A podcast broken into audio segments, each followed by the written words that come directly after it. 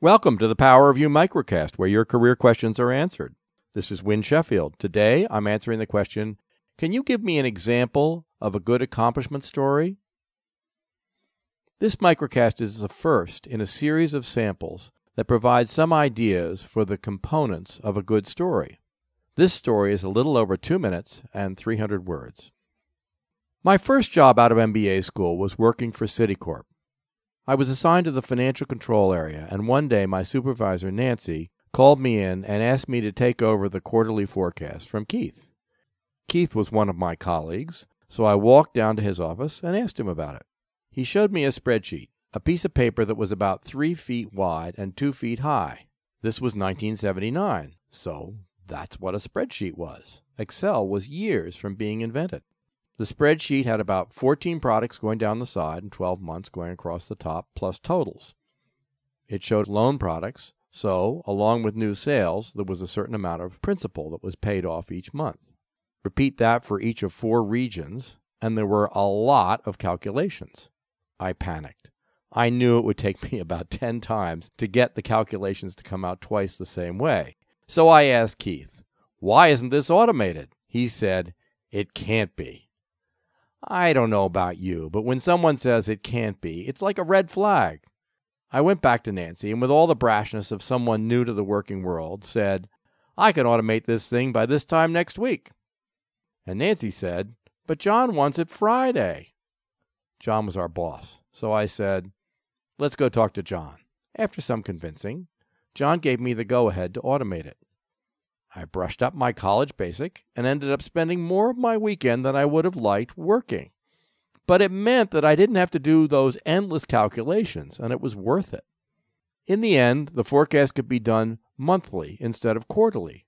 Nancy was happy, John was happy, and Rich, the president of the company, was happy. The next step for you is write down what you know about me from this story. Then listen to the story again.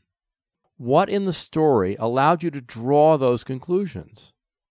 What in the story led you to write down the skills, abilities, and expertise that you did? Next, go through the story again, highlighting the five story components. For more detail on these, please listen to the Power of You microcast number 27. Briefly, they are the context, the trigger, the plan, problems and resolution, the result. The context. I was in a new job in financial control at Citicorp, having just gotten my MBA. This sets the level. The trigger. My supervisor, Nancy, asked me to do the forecast. The initial request sets the task. The tension in the story is whether the narrator will successfully complete it. The plan.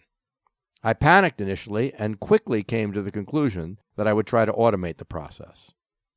How we plan shows how we think, problems and resolutions of problems.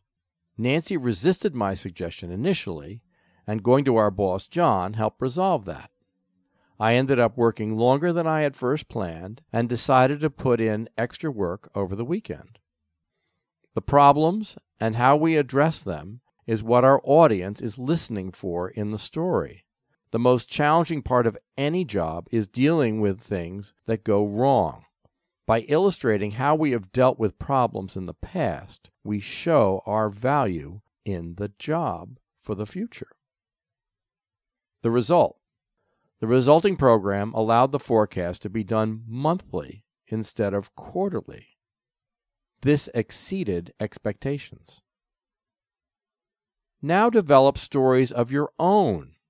For more details on how to improve your story, you can listen to the Power of You microcast number 45. For a better understanding of stories and their value, please listen to the Power of You microcasts 5, 6, and 26. This concludes another Power of You microcast.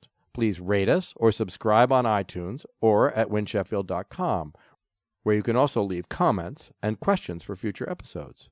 For the Power of You microcast, this is Win Sheffield. Thanks for listening.